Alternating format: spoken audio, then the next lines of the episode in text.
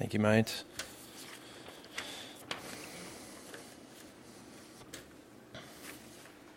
Well, why is it that all the best arguments that you have with your family happen in the car on the way to church? Thankfully, I live next door, so my commute is extremely long. I never argue. No, that's not true. Uh, it always happens at the wrong possible time, doesn't it? Especially if you've got kids in the back of the car. Uh, you're driving up front and trying to tell them to stop doing whatever it is that they're doing in the back seat there. Sometimes it's them poking each other and saying to one another, What did you do that for? Have you heard that in your household? I used to hear that in my household all the time. Now it doesn't happen because they're just on YouTube all the time. Uh, but uh, what do you do that for? What did you do that for? Maybe it's because they said something that was wrong. Maybe it was because they poked them. Maybe it was because they annoyed them. Maybe it was because, like a friend of mine did in their household growing up, they had screwdriver fights and threw them at each other. What are you doing that for? no one got hurt. It's okay. As we look at the final section in the book of 2 Corinthians today, we ask ourselves the question what did you do that for? Or at least Paul answers that question.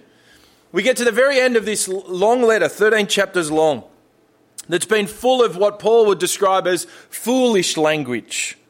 It's got some harsh parts to it, it's got some rebuke in it, it's got some sarcastic tone to it. And for those reading it, it was probably painful. And they might have been asking, What did you do that for? And here in this passage today, Paul outlines for us and for the Corinthians why he wrote the way he did. And what we'll find is that it was all about them and all about the truth so that they might know God and stick with Him. And it's my prayer this morning that we might find the same thing.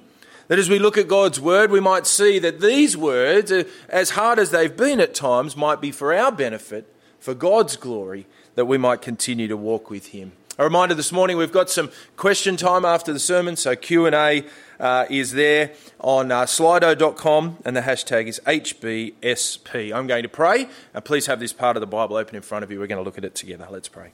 Heavenly Father, we thank you that you've spoken to us clearly. We thank you for this letter of 2 Corinthians, and we ask, please, that this morning you'd help me to speak it clearly and that we, we all uh, might uh, uh, go from here as people transformed by your word. Uh, please, Heavenly Father, not only inform us, but transform us by your Spirit. We ask this day in Jesus' name. Amen. Well, what did you do that for? Paul says, right from the very beginning, I've done this for you. In chapter 12 and verse 14, Paul says, I'm about to come to you for the third time. You might remember the trajectory of how things have taken place so far in the Corinthian experience. On the first occasion, Paul had come and brought the gospel to the city of Corinth for the very first time.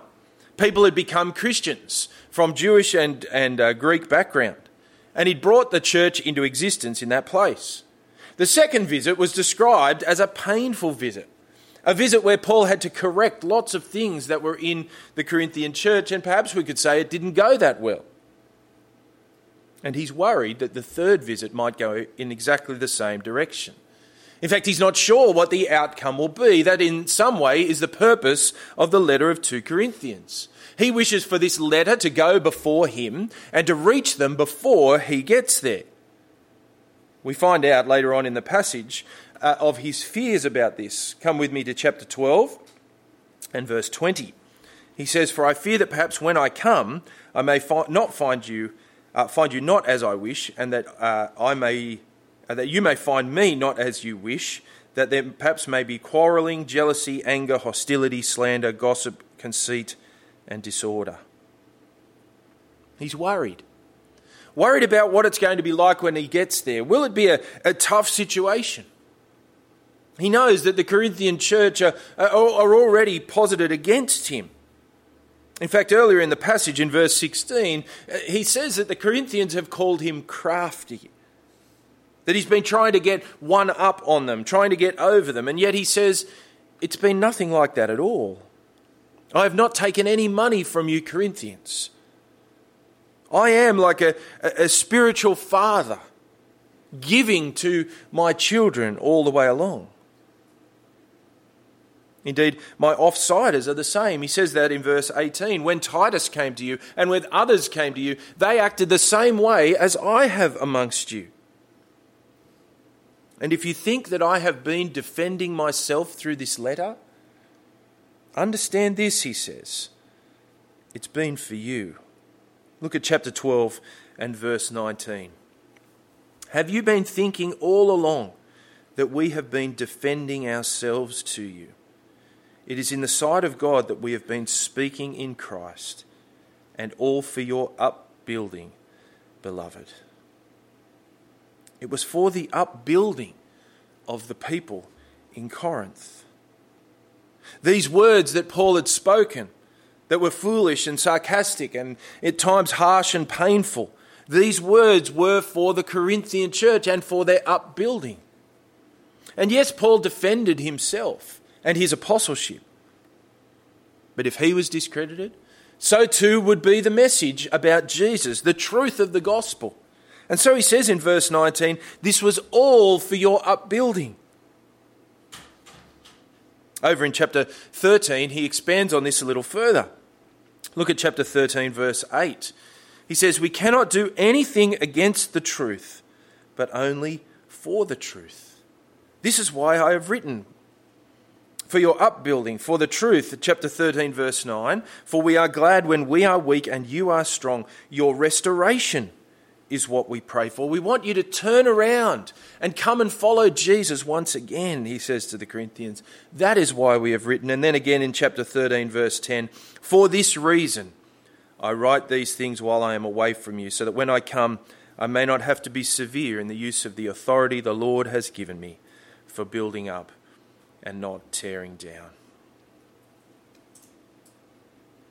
This is why Paul had written. What did you do that for? Well, I wrote for your upbuilding from the truth and for your restoration, so that you may be built up in Christ. That's the goal of Paul's letter. The goal is to build the Christians in the faith. And perhaps the best example of this is, is the building that takes place with some of those buildings in the city with large, large old facades on them that are trying to be put back together to their original glory. For a time, they appear to be worse when the buildings are gutted and taken apart. But the goal is that they might be built up into the glory that they should have as a building.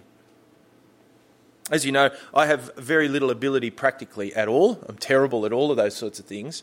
Uh, and sometimes, occasionally, I'll get brave and I'll take something apart to try and fix it again. And when I take something apart, I panic. I don't know if you're the same. I panic when all of the bits and pieces are now in front of me. I think, I don't know what I'm doing now. I'm terrified. And at that point, I just tend to leave it and call someone that knows what they're doing. I panic about it. Because when you take something apart, it appears as though the pieces are everywhere and it's never going to get back together again. But the point of taking it apart is to fix it and put it back to, together again. And when Paul speaks in a foolish, sarcastic, harsh, painful way in this letter here, as God's apostle, he is not uh, taking, tearing apart, as he says in verse, uh, chapter 13, verse 10. He is not speaking to tear down. He is speaking in order to take the pieces apart and rebuild this church back to the glory that it ought to be. He's been building all along and building with love.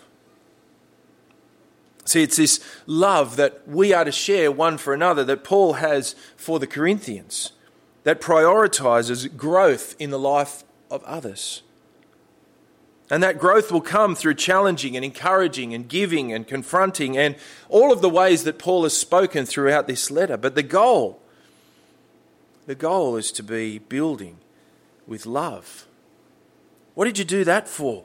The Corinthians might have said. And Paul said, I've been trying to build you in your faith all along with love. And you might not see it at first, but you'll know that over time, I was like a spiritual father giving to my children. For those of you that have younger children, particularly, they may not quite understand why you've made the decisions you have in your household. Isn't that true? They may see them as harsh or difficult. They may see them as going to bed early when they don't deserve it, or whatever the case may be. But just as the parents righteously seek to do good for their children, so Paul seeks to do good in the city of Corinth and for the people there. Well, part of the problem all the way through this letter has been that the Corinthians did not believe that Paul was actually speaking for Christ. The Corinthians sought proof that Christ was really in Paul. He doesn't appear to be that, uh, that follower of Christ like the other super apostles were, with all their amazing miracles and examples that they could show on their resumes. But Paul writes to say in these final words Jesus actually is working powerfully, and he has been working powerfully through me and in you in the ways that he always has. Come with me to chapter 13, verse 3. Chapter 13 verse 3. Since you seek proof that Christ is speaking in me, he is not weak in dealing with you, but powerful among you. For he was crucified in weakness, but lives in the power of God. For we also are weak in him, but in dealing with you, we will live with him by the power of God. Paul is, is saying to the Corinthians here, Jesus has been at work amongst you, and he will continue to be at work amongst you. In fact, Jesus is the model of life. He's the model of ministry. He's the model of the way we should set up our life. Paul says in verse 4 He was crucified in weakness, broken and battered and beaten, naked, hanging on a cross. A horrible sight to look at. And finally, dead and in a tomb. And yet, through the resurrection of Christ, he lives in the power of God. Resurrected and eternal, and he gives for us in that death and resurrection not only salvation, not only eternal and new life forever, but he gives us a model to, to live by of power in weakness. This has been the encouragement of this letter for us today. Because our ministry, our life should be set on the same foundations where we speak weak words of a crucified Saviour to a world that does not understand these truths. And yet, when we speak them in a weak and faltering way, then we are engaged by the power of God to bring about change in one another's lives. It's important, isn't it? To know how God does his growth early on in uh, uh, moving out of home, I recognised that the lawn in our place needed some work.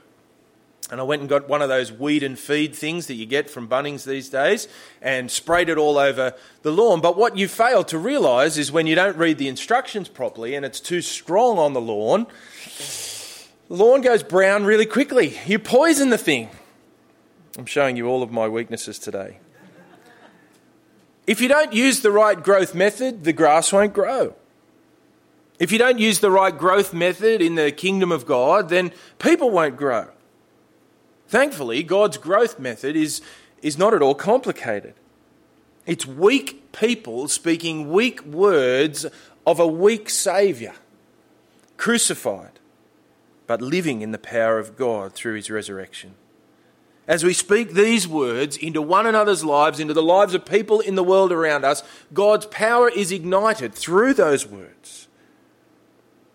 And the building, the building of people happens. The growing of people happens through power in weakness. If you take nothing more from this series, understand this. If you feel weak, if you feel like you can't serve God, you're in a perfect position to do exactly that because none of us are strong. We might think we are, but none of us are working with the power of God until we understand our weakness.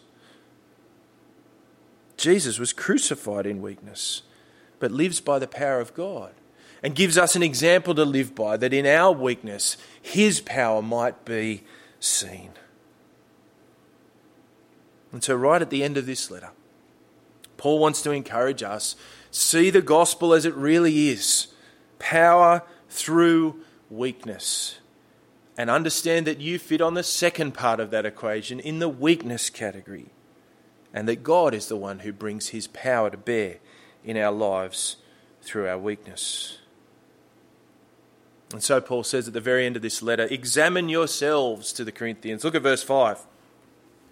Examine yourselves to see whether you are in the faith. Test yourselves.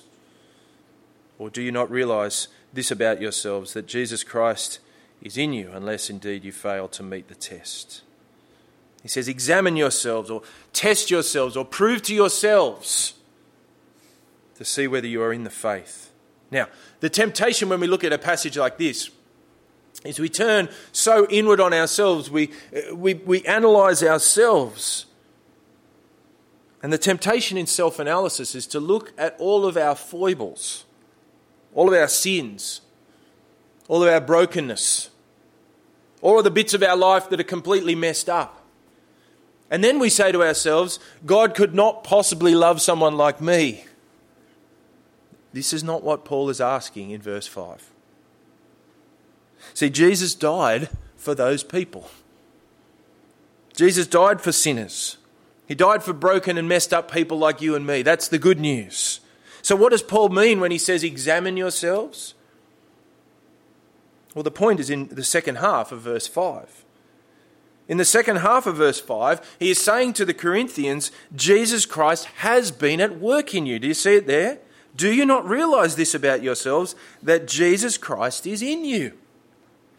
He says to the Corinthians, Jesus has been working in you. If only you'll see it. If only you'll see it. See, the problem for the Corinthians is they were looking for growth and God's power in all the wrong places. They were looking for the supernatural and the unbelievable and the wacky and wild things that might happen in this world. But Paul says you're looking in the wrong places. Remember, Jesus was crucified in weakness, but lives in the power of God. This is where God's power is to be seen. It's like, it's like for you or me. You decide to build a new home.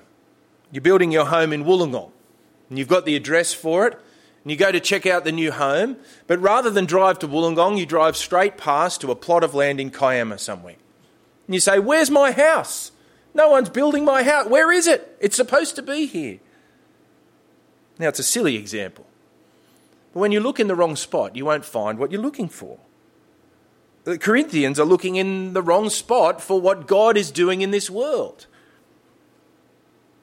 And when they are to examine themselves, what Paul is saying is to look in the right places for what God is doing in this world. Don't look past what God is actually doing. What God is doing in this world appears to be unremarkable. It's slow oftentimes. It's piece by piece and bit by bit.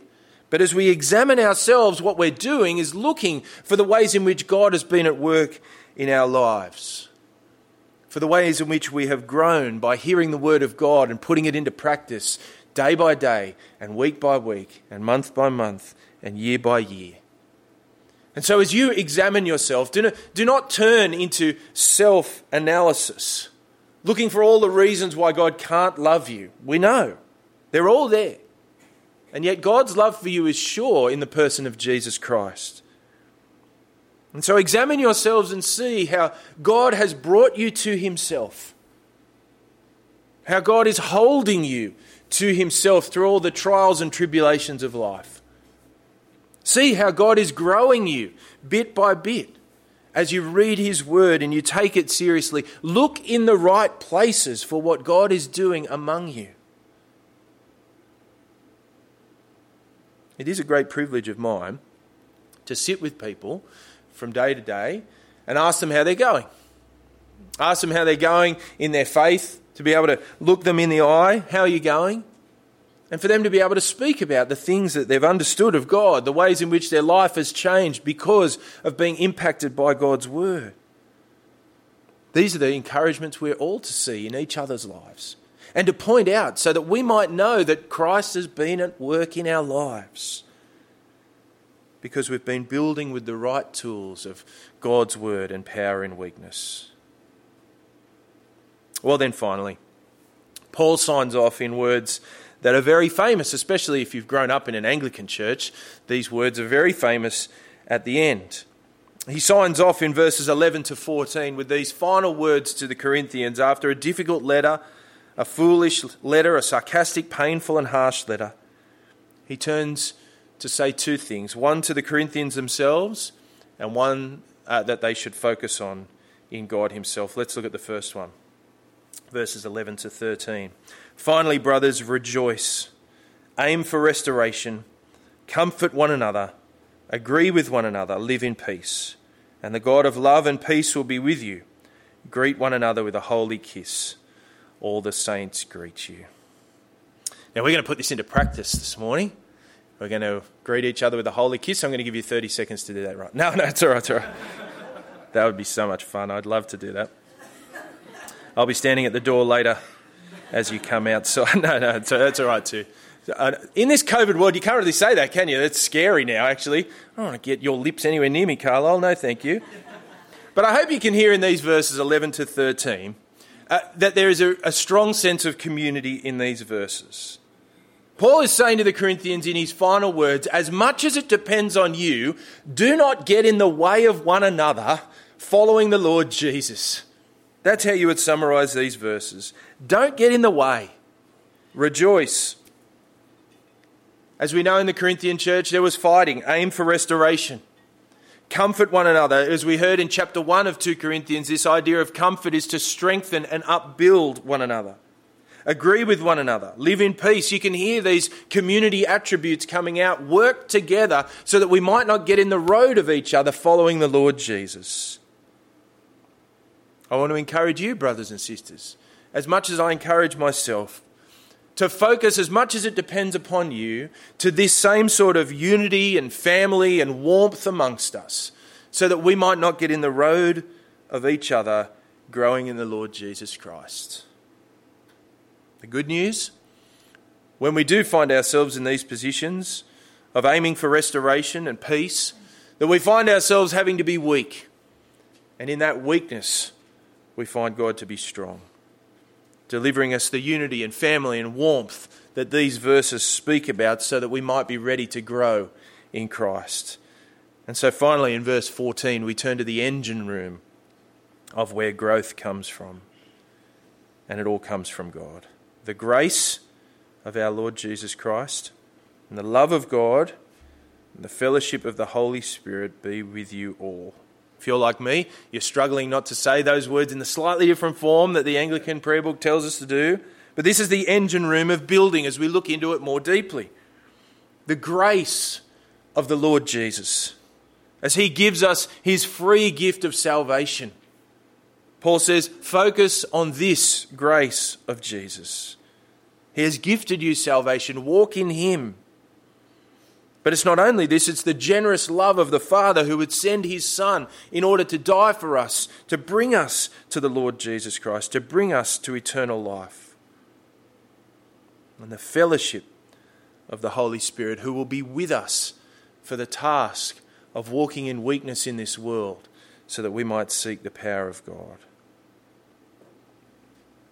See, this last little section is Paul answering the question, What did you do that for? And he says, I've been trying all along to build you. And the, the way you are built is through weakness and God's power. And in verse 14, we see the power of God, the engine room from which growth and change comes about in the Christian life. It's the grace of the Lord Jesus Christ, the love of God, and the fellowship of the Holy Spirit. Well, for us, as we finish this great letter together, what do we take away? Well, if nothing else, we take away this that weakness, humility, laying low is not something that this world appreciates, but it is at the heart of what it means to be a follower of the Lord Jesus. When we come into contact with the cross of Christ, we cannot help but be humbled and brought low. And like the Corinthians, at times we want to raise ourselves up and exalt ourselves, but as we come into contact, the cross says, no. Uh, humble yourselves, become weak, and in so doing, you will see the power of God at work. So, brothers and sisters, look in the right places for God's work amongst you.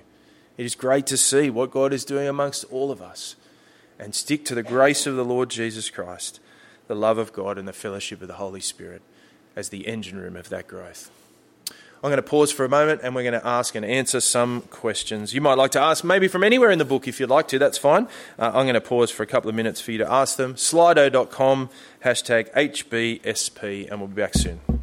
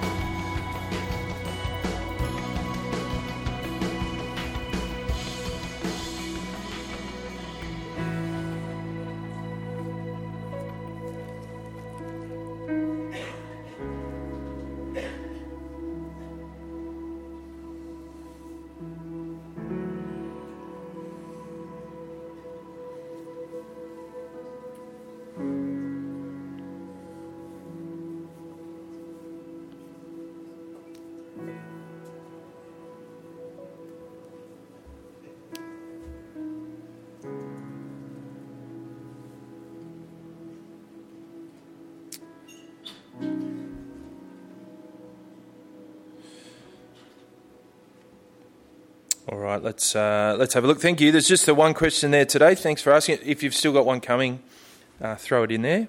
It will uh, pop up while I'm answering this one. Was Paul just a cantankerous person personality? It's a great word. Or uh, or today should there be more rebuking of brothers and sisters who are heading off on the wrong track? Uh, two parts to that question, I suppose. Was he a cantankerous personality? Lots of people think that he was. That's the reputation that he's gained over the years, that Paul was a cantankerous personality. We're doing that by reading his letters and working, working out that by reading his letters. I think it's a dangerous principle to set. I hope that no one reads my text messages and works out what type of person I am. You know what I mean?